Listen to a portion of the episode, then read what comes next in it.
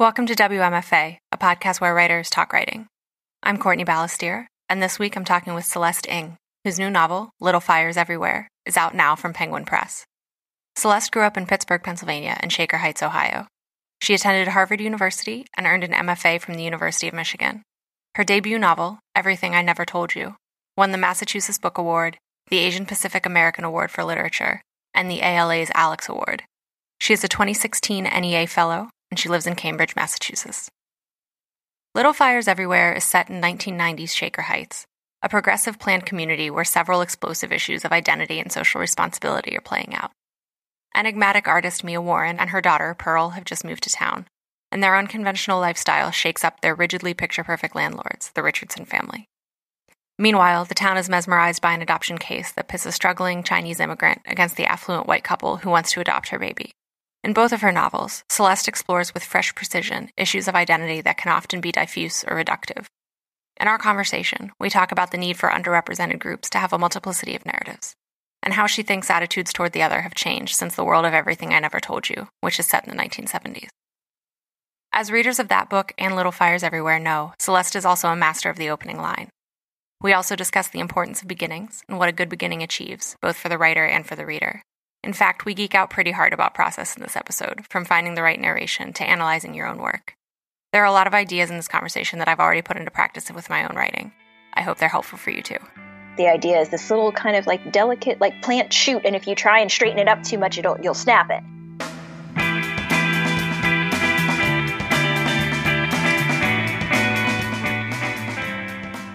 I wanted to jump in actually by talking about openings because I love the way that you begin both of your books. Uh, and, and if you don't mind, I would love to just read the opening lines for folks who, who might need a refresher or maybe haven't read them. Um, so, Everything I Never Told You, the first lines are Lydia is dead, but they don't know this yet.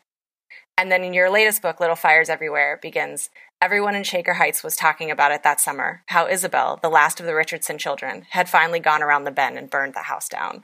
And I was just like, so in love with the way that you opened both of those books. And and I know that from reading some interviews with you, especially with everything I never told you, that actually came very late in the process, what is ultimately the opening. And can you just kind of talk about your theory of of opening books and what you like to accomplish in those first lines in that first chapter? Sure. Um, so I didn't realize until I had written the second book and was starting to do question and answer sessions about it that um, I had used a similar move in both of my two novels so far in sort of giving away sort of what in other books might be considered sort of the big secret climactic event. Um, you know, that Lydia dies or that there is a fire. Um, and so I was in the position of having to go back and kind of go, well, why why did I do this? And I think um, I think it really goes to sort of my theory about how a story or a book should start. Um, first, that you want to, I think you want to sort of grab the reader and you want to give them a sense of where the story is going. Um, my feeling about it always is I don't want to wonder when I'm reading something, is this going anywhere? Where are we going? Um, the best comparison I have is sort of like if you get on a train, you want the conductor to tell you where the train is going and you know what the main stops are along the way. And then if you want to keep if that's where you want to go, you stay on the train. And if that isn't where you want to go, then that's your time to get off the train. And I feel like that's sort of the same sort of thing that I want to do for the readers to give them a cue about where this book is going. And uh, you know, I don't want to pull punches for them or you know surprise them later on. So um, for me, that's a way of both grabbing the reader's attention and also just kind of telling the reader here's what kind of book this is going to be. You know i want to i want to set up the expectations right at the beginning. And actually i think that's how i tend to approach short story writing as well is that i want to hook the reader in in that moment of what does this mean? What's what's going on? How are we going to get there? And then i want to focus the reader's attention always on not what is going to happen but how are we going to get to this point that you know i've been told we're going to.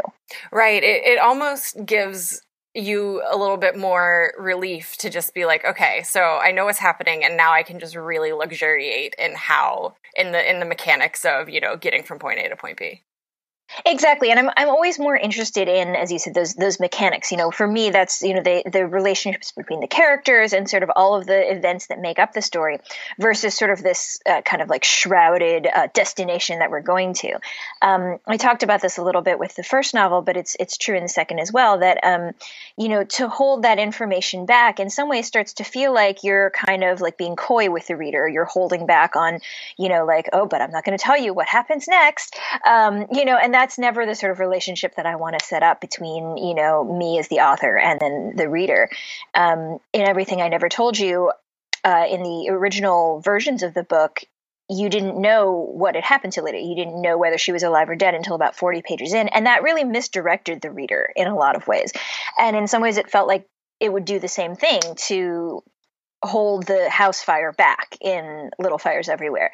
And so when I started writing this book, that actually was the first bit of the book that I read or that I wrote. Um, sort of I knew right away that that was sort of what I needed to put on the table for the reader to to start off with. Right, right.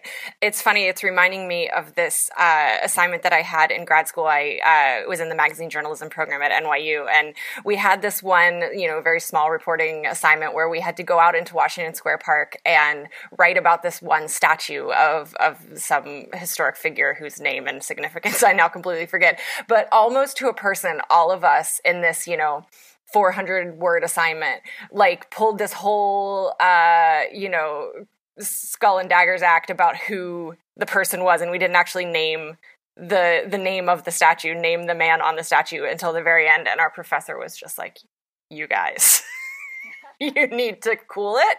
This is not, a, it's not cute. You're not, you know, kind of like, I think, I think there is that inclination to be sometimes, you know, in a, a, certainly like, as we were then, like very inexperienced writers to just be like, but look how clever I'm being.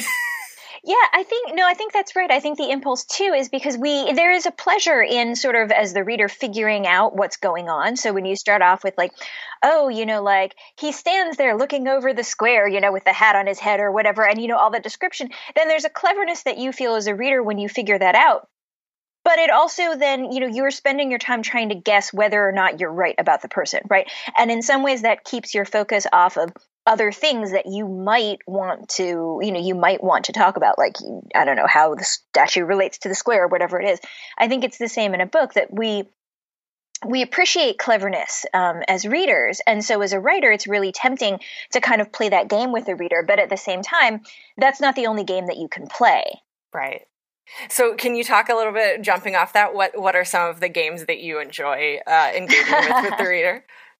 Well, I guess I never think about it as a game, but one thing that I like as as a reader myself is when you get to make connections, right? Not exactly that um, you know, I don't want it to be sort of like when you're watching a movie and you're like, "Oh, that's the killer."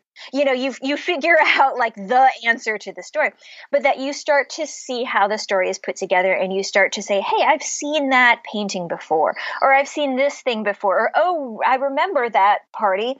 That's going to come back and be relevant here." I mean, I think there's a real there's a, a slightly sort of larger scale joy in as the reader sort of putting those things together. And so I do like to do that with um, with the reader is to to sort of lay clues, not not as hints, but as things that the reader will sort of pick up on and like find find joy in you know kind of deciphering as they go along.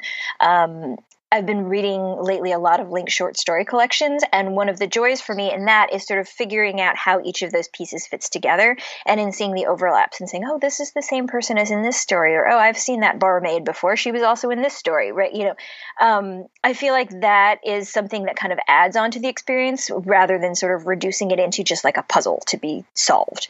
What are you reading? Um, I've been reading a couple. Um, me think. I read a great collection by uh, Jamie Quatro called "I Want to Show You More," um, which is again a, a, series of linked short stories. Um, they don't. It's not a story. It's not a novel in stories, which I feel like some people um, often I think use those terms interchangeably. But it does it doesn't add up to a novel, but each of the stories sort of takes place in the same world and um, involves the same characters and sort of shows different facets of um, this really complicated uh, relationship that the main character is having. Um, and I also read a great collection by a young British author called Daisy Johnson, and the book is called Fen. Uh, it takes place in the fens of England and the stories don't exactly relate to each other. They don't have exactly the same characters, but they all take place in the same um, sort of town.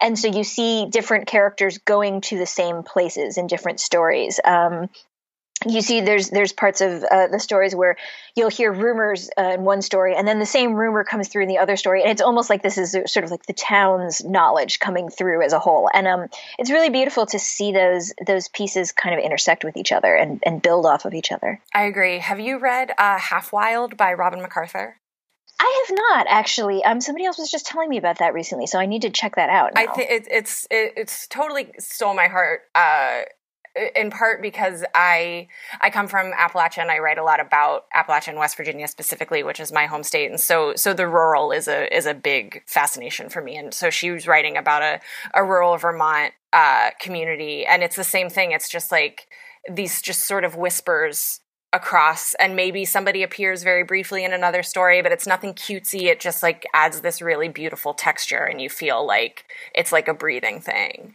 yeah, it's it's almost I feel like those little kind of nods. I mean, we talked we were talking about you know games that we play with the reader, um, and it can be sort of like cutesy, but it also in in some ways just adds to the feeling of this being a fully formed world where characters sort of step into the story and then step out of the story, but you have this sense that they continue to exist even when they're not on screen, so to speak. And I really like that feeling. Um, it's, I think a lot of people complain about short stories as feeling too sort of like neatly fenced off.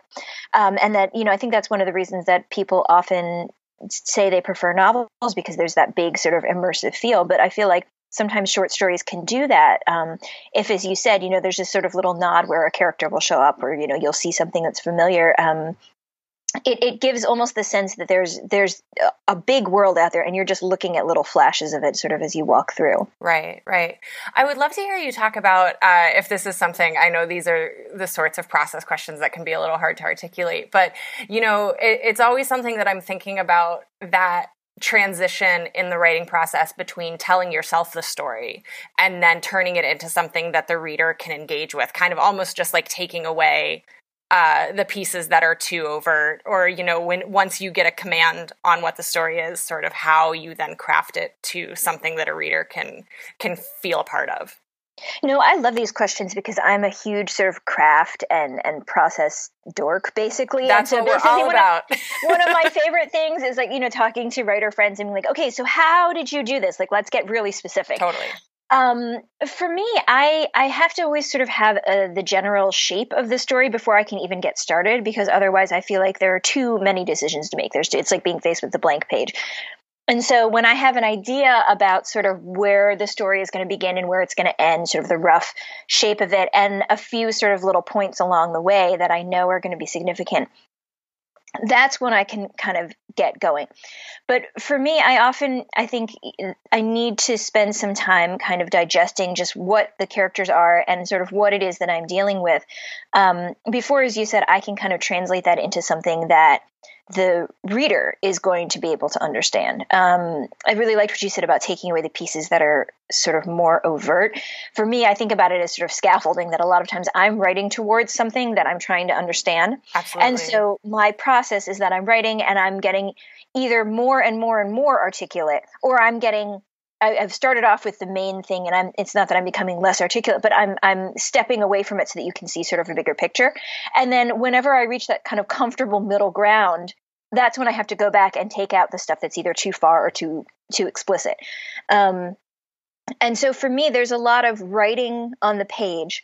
And then often I will step back and I usually begin each day by rereading what I did the day before. And then I will sometimes write about what it is that I think I'm talking about you know, almost as if I'm analyzing somebody else's text, where I was like, okay, so I think the reason the character is doing this is that she's actually, um, this is really in response to her mother, right? You know, and I'll write those sorts of things. Um, I just this morning was looking through old notebooks trying to find notes on something, and I found a lot of notes that I wrote about um, Little Fires Everywhere throughout the the two years that I was writing the book, and I would find these pages where I was like, oh, I've ex- explicitly articulated in here what I think the theme is. And I know that that came really late. And that was me kind of working over this you know rough draft that I produced, trying to figure out what it was that I was talking about. Mm. And I think that that's just I think that's a truth for me in life, but especially in writing. So much of the process seems to just be realizing things as if for the first time over and over and over again. I think that's absolutely true, and I think too that it's it's a lot of times like you can't you can't see what it is that you're working on until you have had some distance from it. And part of the that getting that distance for me is writing it out right? It's it's almost this process of sort of like self-analysis. And so i know that there are writers out there who outline and then write from the outline. And my process is actually the reverse which is that i write first and then i have to go back and i kind of outline what it is that i was writing about and then I can kind of look and say, oh, you know what, these three things, you know, this keeps showing up. That must be something that my, you know, my my mind is turning over.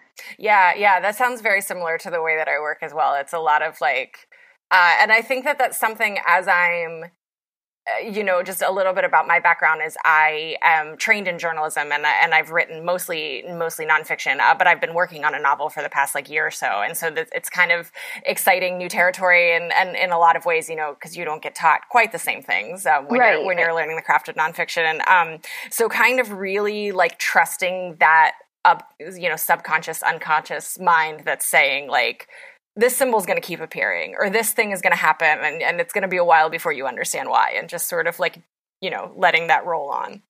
Yeah i think that's i think that's exactly true. There's this um thing that I'm, I'm, starting to realize about stories is that at a certain point the story starts to kind of resonate with itself and it sort of starts to you start to see the internal logic that maybe has been there in the story that you have been trying to uncover. Um, uh, one of the writing professors at the university of michigan where i did my grad program um, michael byers had given a craft talk and he said at a certain point the story starts to tell you how to write it. It starts to like help you write itself and it will remind you you know of the fireman in chapter 2 just when you're getting to chapter 10 and you realize there's going to be a fire you know all those kinds of things. And i like that idea that the story at a certain point gets its own momentum and like kind of can keep going and, and even kind of keep itself rolling. Absolutely. I want to go back really quickly to how what you said when we started talking about this, which is that you need to have a kind of clear idea, a clearish idea of how it's going to begin and how it's going to end before you sit down. So before you start, then is that you just kind of is that only happening in your mind? You're just sort of it's cooking back there, and you keep thinking about it, or is is there a drafting process that starts to get that stuff out? It's mostly it's mostly in my mind. Um, I take notes occasionally, which is sort of my way of um, tricking myself into getting work done. So I'm like, well, I'm not I'm not actually writing it. I'm just taking notes on this book I'm reading, or maybe I think about something that has to do with the character and I write that down. So you know, I'm I'm re- you know kind of slowly recording those things, but um, a lot of it uh, it tends to happen when i'm like not sleeping. I don't i don't sleep very well and so often i'm lying awake and i'm just turning over sort of the ideas that i've got going or the characters that i'm thinking about and um, there's something I think about being in that semi awake state that um, kind of allows the rational part of my brain to turn off a little bit and allows sort of that subconscious part of my mind to you know make associations and start to think about things and um and be less sort of like narratively driven um, than I am when I'm awake. You know, I think when we're awake, we're often we're trying very consciously to figure things out and put things in place and get things in order. And you you have to almost turn off that part of your brain at least for a while when you're generating the idea. Um, sort of like the idea is this little kind of like delicate like plant shoot and if you try and straighten it up too much it'll you'll snap it. Um, and so for me a lot of that process really is just sort of mental. And although I tend to forget some of the things that I'm thinking about, uh, the things that seem to be um, central to the project tend to stick around. And that's sort of a useful kind of winnowing process of letting all those things that maybe aren't as important or aren't as interesting just kind of like fall away. Right, right. And I read you uh, say, you know, in promoting uh, everything I never told you that that the in some sense, the the main action of the story sprung from a, a, anecdote that your husband had told you. Do you remember what generated the beginnings of Little Fires Everywhere? Um, it really uh, it grew out of a desire to write about my hometown. So it was a slightly different process that I was thinking about my hometown. I'd been away from home for about a decade, and I was in that stage where I still had a lot of nostalgia, but I could also sort of look back with a little clarity and see that some of the things that I had grown up with were really unusual. and so I it came out of thinking about the town as a character. So that's sort of how how this story came to be. But the fire portion of it, I do remember. Um, you know, I had these characters and I had the town, and I was sort of thinking about what kinds of trouble they might stir up for each other. And at the time, I used to work at a coffee shop in Cambridge. And one day I got there and the air was kind of smoky, and everybody in the coffee shop was talking about how the church around the corner had had an electrical fire and had basically burned not quite to the ground but basically to the studs. And i i knew at that point that there was going to be a fire um, at some point in the book. And i went over to take a look at the church and take notes on it and see what it looked like. Um, and that's sort of where that image of the fire that that starts at the beginning of the book um, that's where that came from. Yeah there, there's something so i don't know it's such a it's such a delicious piece of of symbolism and drama you know to the fire. I was i was in a workshop this summer and with a with a bunch of appalachian writers and a, a friend of mine uh, we were both comparing our our samples what we were having workshopped. And there's both you know for some reason in that place in that setting we both really wanted there to be fire. And we were like why do we keep why are why is everyone on fire? Why is everything on fire well, it's so. I mean, it, fire is just such an interesting. Um, it, it's such an interesting concept because for um, for us as humans, obviously, it's something that we're afraid of. It's something that can get out of control really easily. Um, you, you know, look at what's happening in California right now. Um, so there's that huge sense of um, potential danger. Um, that it's this thing that we have to try and control, or maybe even prevent. Um, you know, and you think about all of the great fires that have happened in history. Like this is something that you know we still have to kind of live in in fear of, or at least you know with some caution around. And and at the same time, fire is behind so much of what we're able to do, right? Like it's sort of the first thing that allows us to cook our food and to harness energy and to do all kinds of stuff. And so it is this kind of amazing tool. And so the fact that we need it and yet we also have to be so careful of it and we have to try and control it, but we have to use it, you know, it I feel like we have a really interesting relationship with with fire as human beings. And there's something about it that I think captures our, our attention artistically. Yeah, it's a real uh, man versus nature kind of negotiation. It is, but in the same time that it's a man versus nature, I mean, we still also need it. I, I think a similar thing happens with water, um, much more than any of the other, you know, like elements with earth and air, I guess is the other one.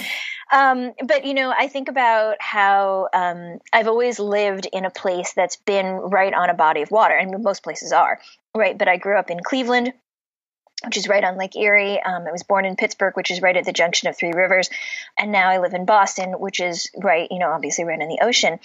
And you know, I think we're we're drawn to water. We need water, right? Because we need it to live, we need it for our crops, we need it for transportation.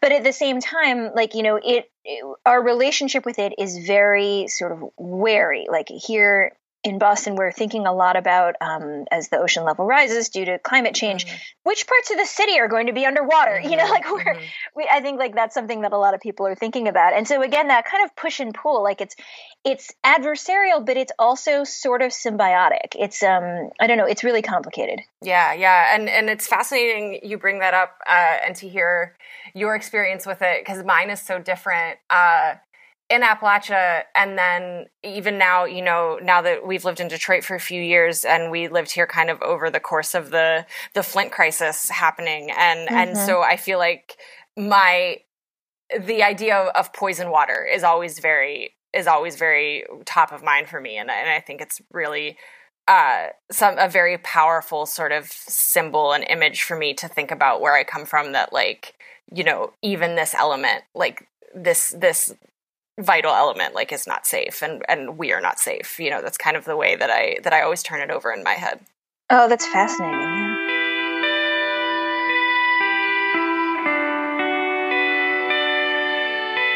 when you started out thinking like this i want to talk about my hometown like was there did you have kind of a message in mind or were you just more like i want to explore what does this mean to me now after all this time Yeah, it's it's very much more on the exploration side. I mean, I wanted to look at sort of the tension um, that I saw between sort of the town's kind of idealism and um, progressivism, and sort of like this very kind of like almost hippie inclusiveness.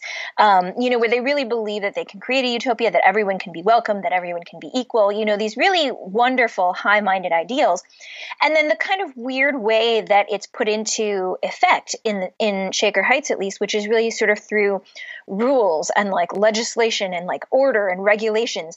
Um, there, there seemed to me to be such a fascinating tension there between sort of like the what the goal of the community was and then the way that it was put into place. And so i really wanted to kind of look at that question of sort of order and ideals. So i never i never start out with a message but at a certain point in time i start to realize that you know i have i have an opinion on it and that's what starts to come out in writing the book i think. Yeah and what i think is such a, a fascinating thing to explore within that as well is how uh, how perhaps well intentioned but misguided a lot of it is. And I'm thinking of Lexie saying, uh, you know, we don't even see race. And it's like, well, that's that's the wrong message. Right. like, that's not the point.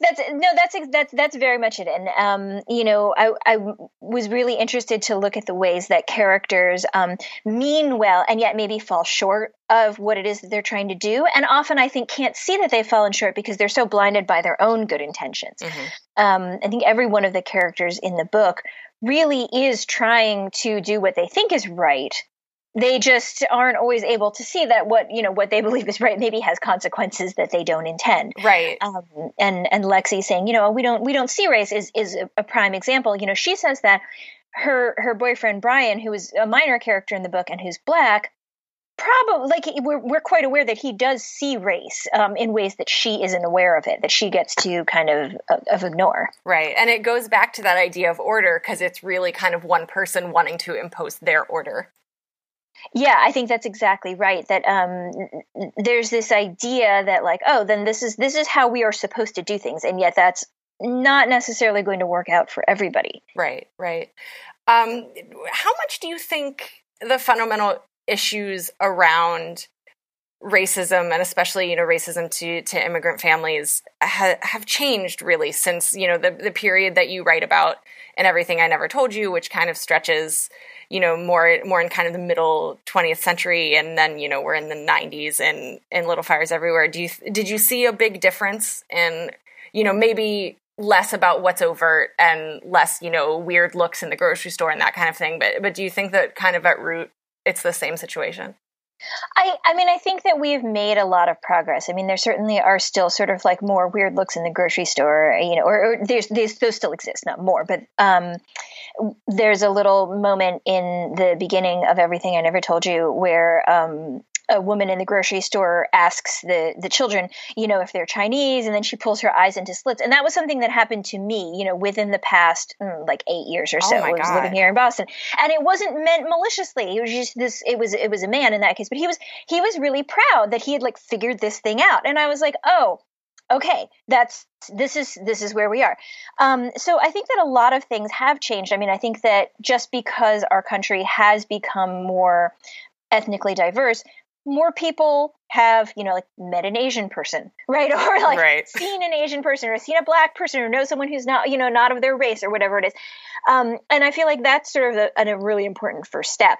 Um, I think, though, that sort of the fundamental discomfort with people who are different from you is still there, as is I think most people really have at heart a desire to um, to try and and accept other people's differences. They just don't always know how to do it and they don't always know that they don't even realize that a lot of times things that they're doing which they think are accepting are actually maybe alienating the person that they're they're talking to um, you know, one of those things being like, I don't see race, or um, you know, I have friends who are mixed race who are told, oh, but you know, you you you don't even read as ethnic, you read mm-hmm. as white, so I just think of you as white. Right? Uh, these are these are meant to be um, kind of like broaching the divide, but actually, in a lot of ways, what it does is it reminds you that one person thinks they're walking over the divide, and the other person is, is still noticing how deep that divide is. Um, so I feel like we've made progress, and yet this is just something that sort of fundamentally we have to keep on working at. And we might be getting to the point where we are now sort of working uh, at like sort of a finer grain level, like a more granular level. Mm-hmm. But um, I also feel like this is this is part of human nature and part of our you know our DNA as a country is that we we want two things at the same time. We want to be united and to think that we're all the same fundamentally, and yet we also want to sort of recognize and notice all the ways in which we're different and it's really hard to sort of reconcile both of those things yeah absolutely um, i was i was uh, the the next episode that's going to air of wmfa is with cindy clemens and she's talking about uh, how she feels that often writers of color and and really I think artists of color in kind of various media she was saying um, she said that you know she feels often this expectation to kind of like be a tour guide to in her case like yeah. the black experience or the african you know and she's part south african and part american she's just like what you know there are so many people who can ask so much of me or judge so much about me. And do you, is that something that weighs on you as you're writing or just in general with your life as a writer you know do you feel like you have some sort of responsibility in that sense Oh, absolutely. And I feel like I don't really know any writers of well, writers of color, or really from any sort of marginalized group, um, who who don't feel in some ways this sort of dual sense of obligation. On the one hand, this obligation to kind of, as you said, be a tour guide and kind of sort of like explain, because there's this feeling that well, I have to kind of represent, you know, my my ethnicity or my you know my class or my group or you know the people who live in this region that i come from whatever it is um, there's this sort of sense that if you are the only one or one of the first to be writing about this subject that everybody is going to look at what you do and you know use that as the basis of their opinion from now on right? If there's that feeling of sort of being the the first to represent your group.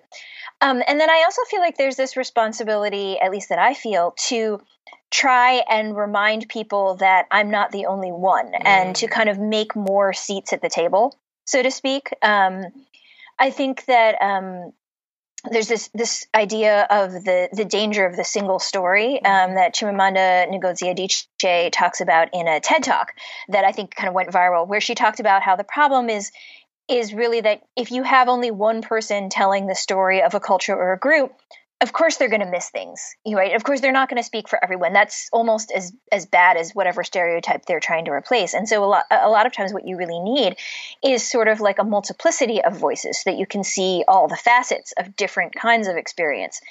And um, i think that's exactly right. And so i feel this responsibility both to kind of um, represent whatever group I'm coming from because I don't even think of myself as being a representative, you know, Chinese American, let alone Asian American, you know, with all the problematic connotations of that term.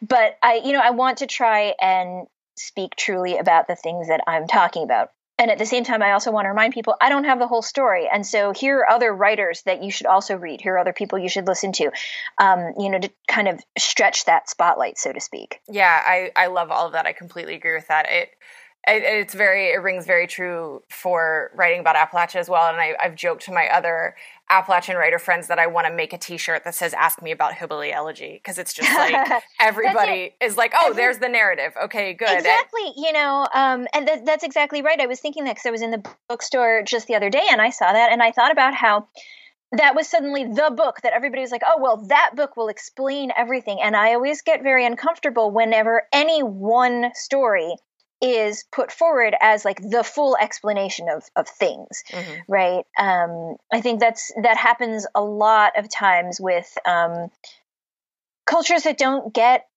um, that don't get a lot of voice you know that then the first person who comes in everyone sort of assumes like oh, well, that's going to explain everything that I know, um, that I need to know about this culture. And of course, it's not. And that's, uh, I don't know, that's, that's one of the things that I feel like we have to sort of struggle against is the idea that, you know, one book is going to be able to explain anything to us.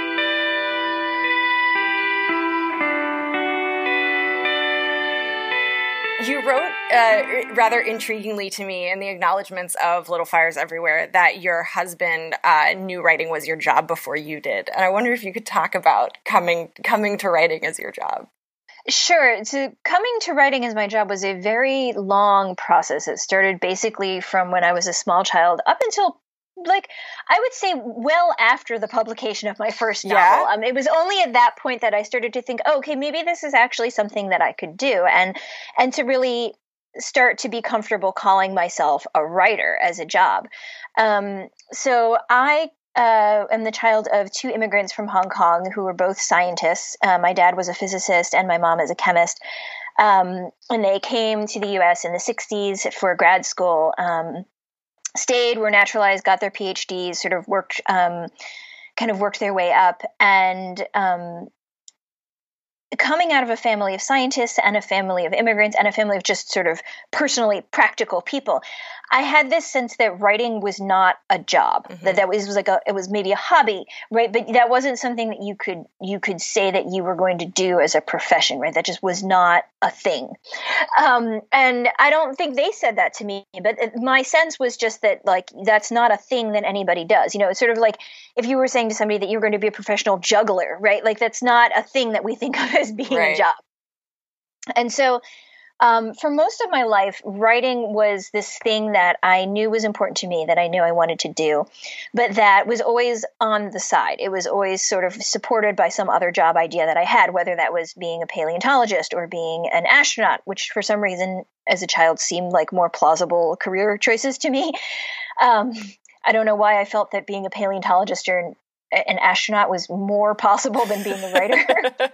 but you know, the, then I was going to be and write on the side, and then I was going to go and be a journalist and write on the side. And I realized that I did not have the personality to do that, so I was going to work in publishing and then write on the side. And then at a certain point, when I realized publishing was not for me, I said, "Well, I'm going to go and get a, a PhD in English and get a tenure track position and teach uh, literature, and then I will write on the side." And it was at that point that a um, former teacher of mine said, you know, you keep saying you're going to write on the side, you're going to write on the side. What if you put that in the front instead and just see what happens? And she pointed me towards MFA programs. And that was sort of the first time that I had prioritized writing over something else. And right? now, where in your life was that? Were you just was, out of undergrad, or I was just out of undergrad? Yeah, I got um, I got a job in publishing, so I was working in textbook publishing and I think I started it in September, and I think by October I was already formulating my escape plan because it just it wasn't the job for me. And it was at that point that I started saying, "Well, I'll take the GRE. You know, I'll I'll go and go back to grad school." And this was a um, basically a college a college instructor of mine who had been sort of a mentor and, and now is a friend and when i went to her and said okay so i'm thinking about getting a phd you know can you write me a letter of recommendation she who was just finishing her dissertation at the time was like don't do this unless you actually really want to do this. Like that's mm. you need to you need to rethink your priorities. And so i went to grad school um, you know i was fortunate enough to get into a few programs and i went to the university of michigan. And that was the first time where i feel like i was being very explicitly told this writing is worthwhile. You know, uh, the University of Michigan funds all of its MFA students. And so to be told, like, we think that your writing is worthwhile, we think you should do it, and we're going to pay for you to come and take classes here and give you a stipend to live off of so that you can do that. It was, it was a really powerful thing. Um, you know, it was sort of this sense of like, well, if they think this is worth time and money, then maybe maybe it is worth time and money.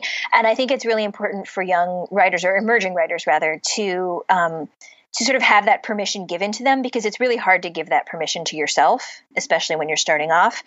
Um, and so for me, that was a really big step. Sort of my that my professors and my classmates and the program we're all taking writing really seriously and taking my writing seriously. Um, and so it was it was several years after I finished the program that I actually finished my novel and managed to get it published. But that was sort of an important turning point in just even thinking that this was something that it was okay to spend time doing. Yeah, I think that's a really key point. I think of it sometimes too as like formalizing it. You know, it's just like you need you need that uh whatever whatever makes it sort of like legitimate in your head because there's so many reasons on its face that you feel like it's not legitimate. Oh, ex- there exactly. I mean, I think that's exactly right, and I love that idea of formalizing it. Um, you know, it's almost sort of like you go in and you just get certified that what you were have been doing all along is is totally worth doing.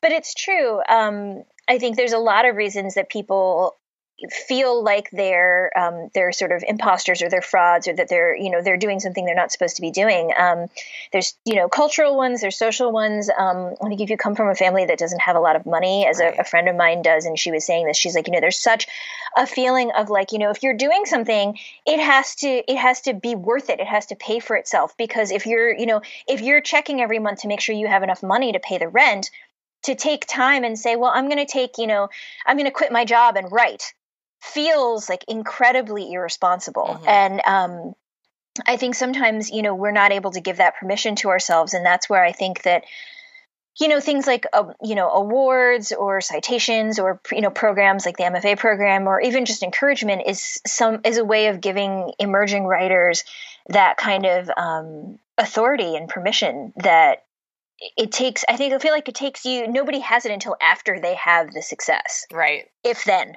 Right right. So did you leave the mfa program and then i mean you i know you mentioned working at a coffee shop uh, earlier, so I, am guessing you still had to kind of squeeze writing, writing in after the program. I did. I should clarify that when I was working in a coffee shop, I was writing, so that was in my like not working, you know, not oh, not, right. not okay. on the clock time. But I did. I had a lot of I had odd jobs like most writers do. I finished my graduate program and I spent a year working basically. Um, on like a library database was the, the very short version of it, um, helping to catalog old books. Uh, that was while my husband was finishing grad school, and then that sounds really back. fun. Actually, it actually was really cool. It was um, it was a, a project basically where you weren't even just cataloging the old books, but we were basically putting XML coding around it. Um, okay. Which, not to get too technical, we're saying like this is the title, like this is the author. Here is like here are the sections. We're sort of looking at the structure of the book, but we got to read them, and so I was reading like really old cookbooks and old you know treatises on you know religious reformation and just uh, all kinds of really cool weird stuff and it was it was sort of fun to look at that. Um, but so I was I was basically being a code monkey during that year to um, you know to pay for food and rent. And then um, my husband and I moved back to Boston, and um, I was I took a job at a startup where basically my job was to um, make PowerPoint presentations to go along with um, talks that doctors had given. So doctors would give a talk about whatever their specialty was, and I would just have to make a slide that like listed all the bullet points that they were saying. Okay. Um, you know, so you know, really stuff that wasn't wasn't of personal interest to me, and um, I was doing sort of free, freelance proofreading and freelance editing, and um, in the meantime, whenever I could, I would go to the coffee shop and I would sit and I would write. Um, and so it it took a while, really, for me to kind of get my feet under me. Um, I think that's true for most writers. Yeah, yeah. Uh, it's really funny. Just as an aside, what you're describing with the book cataloging, cataloging is similar to uh, I was copy editing uh, for this project where Rolling Stone was putting a lot of their database uh, online and so like we had like somebody else was doing the code but we had to copy edit the transfer because it wasn't always like very clean. Well, so yeah that's I, uh, similar. Yeah yeah so i'm doing. just like reading these like crazy old hunter s. Thompson articles and like all of these like amazing old cameron crowe profiles and it was just a really a really fun way to earn some money. I felt similarly. It was it's sort of fun to um you know to get to be asked to sort of read through documents that you wouldn't have picked up ordinarily right. and it was for me a really good way of kind of um, just sparking some ideas ideas. I don't think anything that I read there directly led to a story, but I'm sure that it is now sort of in the you know like the card catalog in my brain and at some point it's going to come out. Right.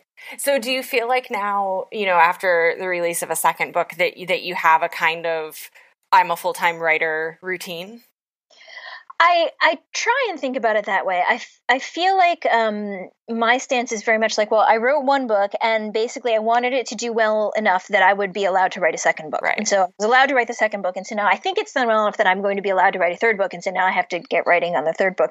But for me, it's it's less of a okay, so now I'm on the downslope, and more of a sort of like, okay, I, I've made one more stepping stone that I can now hop onto, and I'm going to hope that like then there will be another stepping stone that I can hop onto after that. Um, but I'm I'm writing full time now, and so what I do basically is um, I take my son to school, and then I get to writing, and then I write until it's time to go and pick him up. And so I'm you know I've got like a, a six hour writing day um, in which I'm trying to get my work done.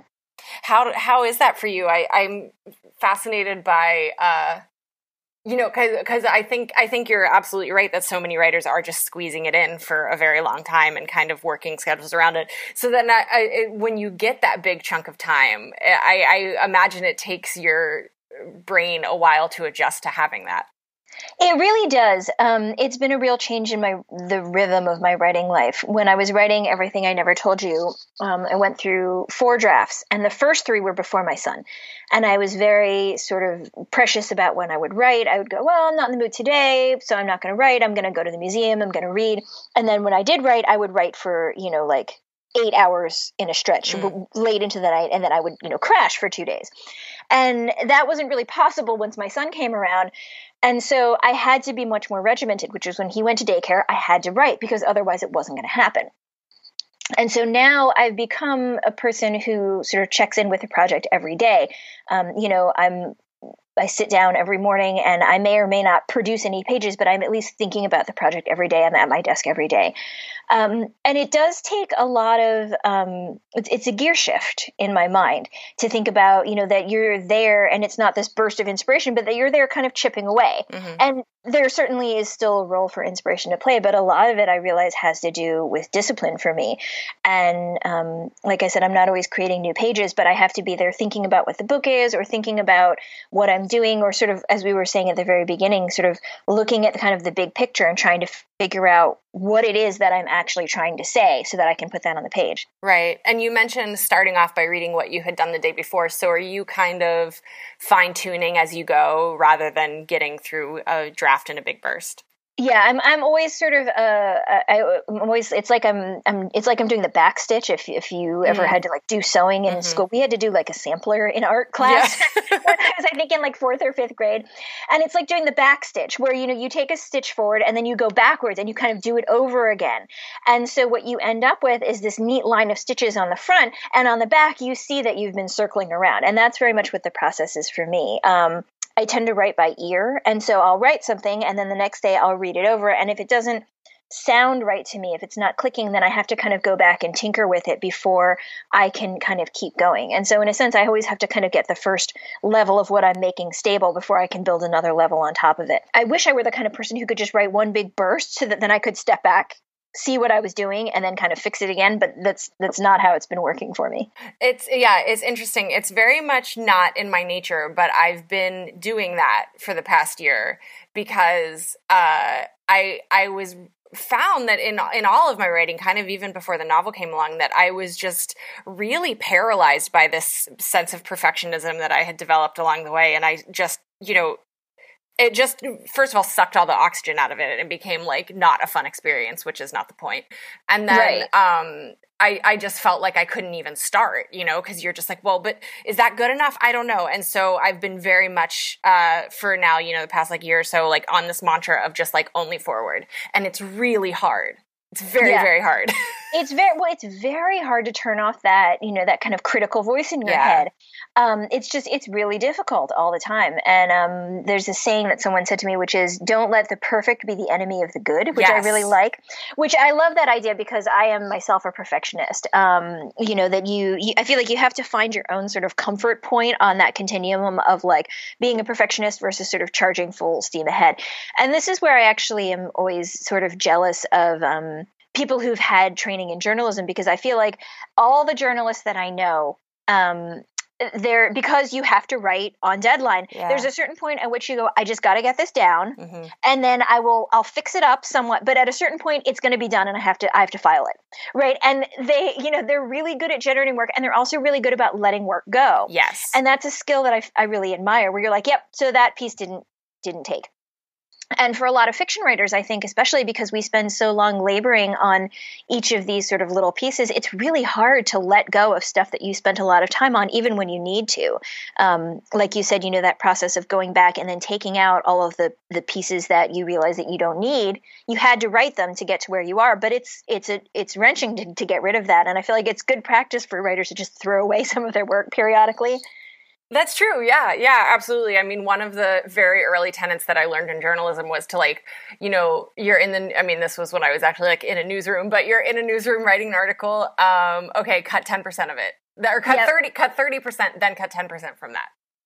Yeah, I, I, have a friend who, when uh, when we were teaching writing in graduate school, he he did this, you know, rather mean, but I think really instructive exercise with his students, where he had them write a story that was two pages long, and he said, "Oh, your editor called, and now you have to cut it in half." And so then he, the next day, they'd come back and he's like, "Same story, but you just have to cut it in half." And then they'd come in and he'd go, "Oh, you have to cut it in half again."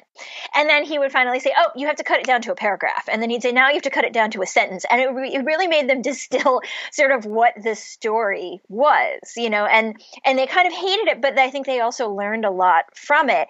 That feeling of not being attached so much to the specific language, but really paring down to sort of what the core of that story was. Yeah, I think that journalism really does. Uh, and I mean, I think in some sense this can definitely go too far, and I think in a, I think it started to go a bit too far for me when I was switching projects. Like, I think it, it really does take the preciousness out of it, and it really it makes it very much just like a job. Like you show up, you have to show up at the desk, you have to do the thing, get over yourself, do the thing. Exactly. I mean, I think it it allows it it it reminds you I think that this really is sort of like um it's it's it's about workmanship to a certain extent, right? It's it's there is an art to it, but there's also a certain amount of just sitting down and getting the work done. And it's you know you have to keep both of those things in balance. And um, I know that as a as a creative writer, I often tend too far on the you know artsy side of like, oh, this has to be perfect, and sometimes you just have to you just have to start and get it down. Right.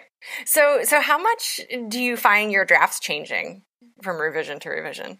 Um, they change i would say both a good amount and and also not a lot. So which sounds which sounds like i'm i'm hedging but there are certain big things that i will always have to go back and change so it might be structure um, i usually have the plot down because as i said i can't usually get started until i have an idea of where i'm going um, i'm not always right but sometimes you know i generally have an idea of these are going to be the main events of the story um, but so sometimes the structure is changing because i realize that the pieces are not sort of lining up in the way that they need to. And so sometimes I'll make a really big radical change like that and I'll retell the story, you know, structurally. But a lot of times the sort of big beats of the story um, for me are there from the beginning. And a lot of times sort of the the passages that I write first often um, because they're sort of the the heart of the story um, or the essence of the story. A lot of times they're still there in the final product, almost word for word. Mm. And and I loved this interview that I read with you where you were talking about narrative voice and how late I think this was with everything I never told you how late to the process that came and, and kind of clicking into that omniscient narrator and and finding inspiration for that. Is voice generally something that you you know when you're thinking in those early stages is that something you have to have before you can get started? Like you hear a couple sentences and are like okay that's it yeah, that's very much the case. And when I when I start off, I usually need to have the the opening lines. And so it was actually very unusual for me that in everything I never told you, the opening line changed because usually for me the opening line is the first thing that I get down, and that's sort of my door into the story. Um, and I think it is because of voice, like you said, that that's the voice that I know that's going to tell the story because it tells you so much about what direction you're looking at, um, what the relationship of the narrator is to the material, what the relationship of the reader is going to be to, to the material, what distance you're at. All of those things are, are, are all sort of bundled up together in voice. And so for me, usually I need that voice before I can get started because otherwise I can I can feel that I'm not quite on the right footing and so it was it was very unusual to have changed that so late in the process and everything I never told you. It was in the last draft that I came to that um, the omniscient narrator's voice. And then from that point, was it kind of I mean, almost in a sense, a rewrite, or were, you know, was it was it more of a rewrite than an edit after that? Uh, you know, I'm trying to remember. Um, what I do remember about that was that once I got the omniscient narrative voice going, once I had established it in the beginning section, everything else clicked into place mm. really easily. I don't think I've had um, a revision process that ever went so easily before. And I think a lot of it was getting that voice right. I mean, the thing about the omniscient voice is that it's it's not necessarily always present. A lot of times, what it's doing is it's providing the sort of connective tissue between what the individual characters are thinking. And so I was moving from a bunch of very close third person point of view to this omniscient narration. And so what I really needed was for the narrator to kind of come in and fill in all the gaps in between those things and link them up and juxtapose them in the right way. And so there was a certain amount of rewriting, but there was also just a lot of the material that I had already been working with that still belonged in the book. It just needed to be sort of positioned correctly. Right, right, right. Yeah. Kind of off that, uh, do you are you working on anything now that you want to talk about it's totally okay if not i know that sometimes it feels I'm, like i'm i'm not yet i have a few short stories that i'm trying to go back and finish and i'm I've got two ideas for um, longer works in my head, and I'm sort of in that kind of like magpie stage where I'm gathering up stuff and going, "Ooh, this is pretty. Maybe this will belong in here. Ooh, that's interesting. Maybe this will belong here." But I don't yet know. Um, I don't know yet know sort of the shape of each of those projects. Like I don't have the voice yet, and I don't have sort of the those sort of main beats as I was telling you about, and so I'm still figuring all of that out. Right.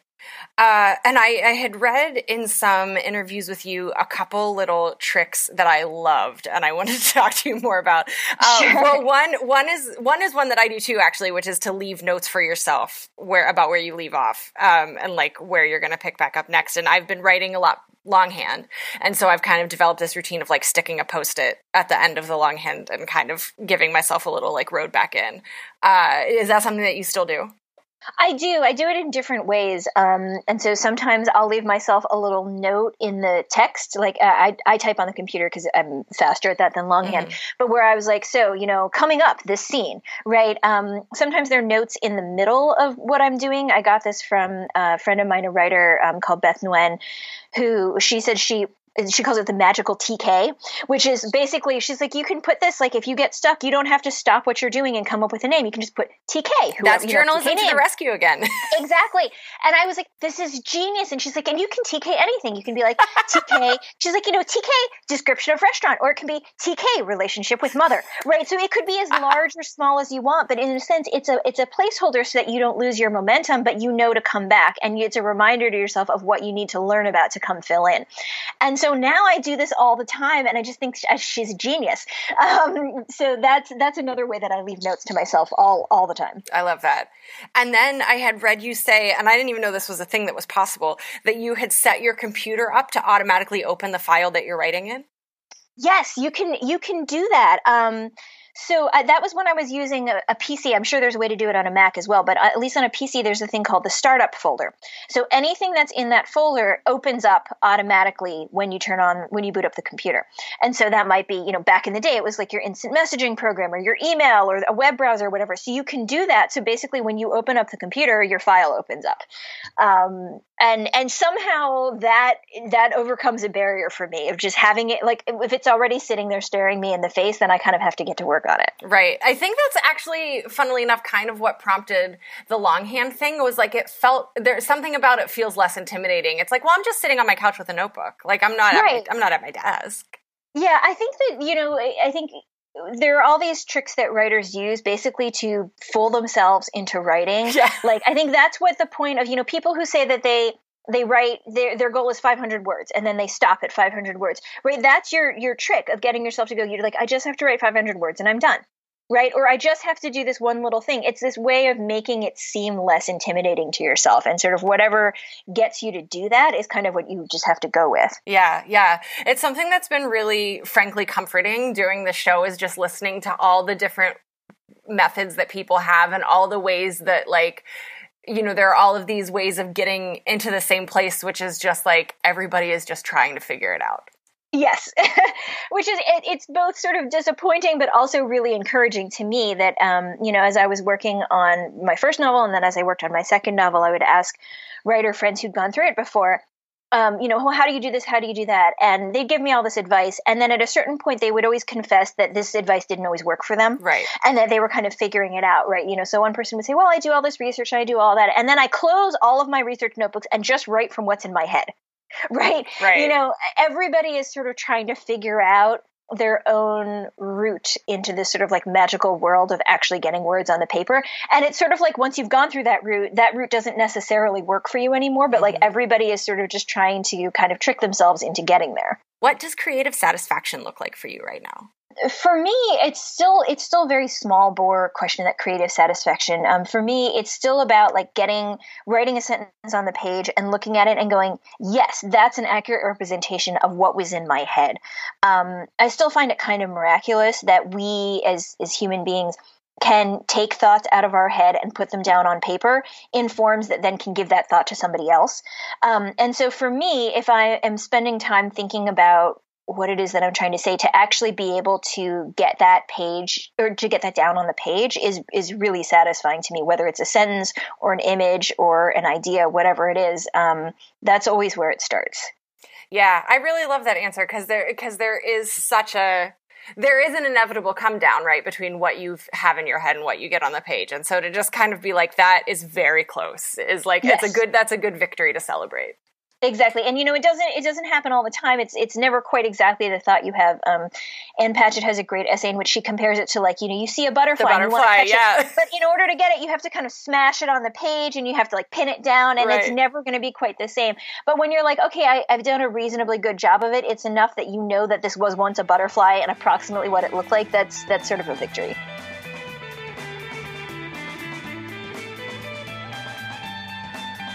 You'll find links to some of the things we talked about today at WMFApodcast.com.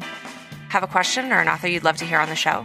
Email me at hello at WMFApodcast.com and find me on Twitter and Instagram at CF Balestier. Writers need feedback. If you're enjoying the show, please take a second to write me a review on iTunes. The WMFA logo was created by Unsold Studio, and our theme music is Jazz Dancer by Double Winter.